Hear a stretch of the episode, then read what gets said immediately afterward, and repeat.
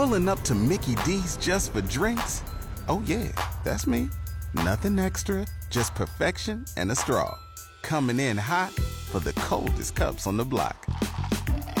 Because there are drinks, then there are drinks from McDonald's. Mix things up with any size lemonade or sweet tea for $1.49. Perfect with our classic fries. Price and participation may vary, cannot be combined with any other offer. Ba da ba ba ba. Well, good Wednesday morning, everyone. Well, first of all, if you didn't stay up, Now the 2 1. Swing and a fly ball to center. This will do it. Bader will make the catch, and the Yankees win game one of this best of five series. The final was New York 4 and Cleveland 1.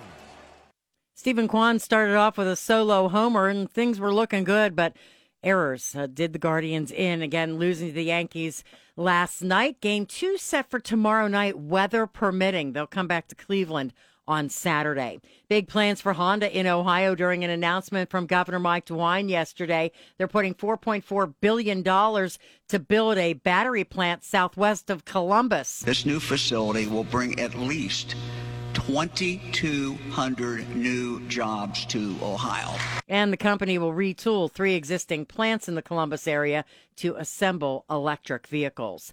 The eight Akron police officers involved in the shooting death of Jayland Walker back at work with the department, though in an administrative capacity.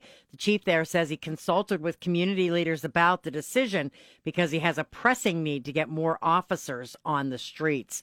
Well, we don't usually see major bridge construction projects start in the fall, but there is one in Carroll County, Route 542 bridge over the eastern end of Atwood Lake near Dellroy is being replaced starting in a few weeks. October Domestic Violence Awareness Month, and there's a special event tied to that in downtown Canton tonight. Take Back the Night, sponsored by the Canton based Domestic Violence Project. Take Back the Night is a free event that um, the community can come to and just learn about domestic and sexual violence. We've partnered um, with some community partners that will be sharing resources. It's all starting at 5:30 again in downtown Canton. For News Talk 1480 WHBC, I'm Pam Cook.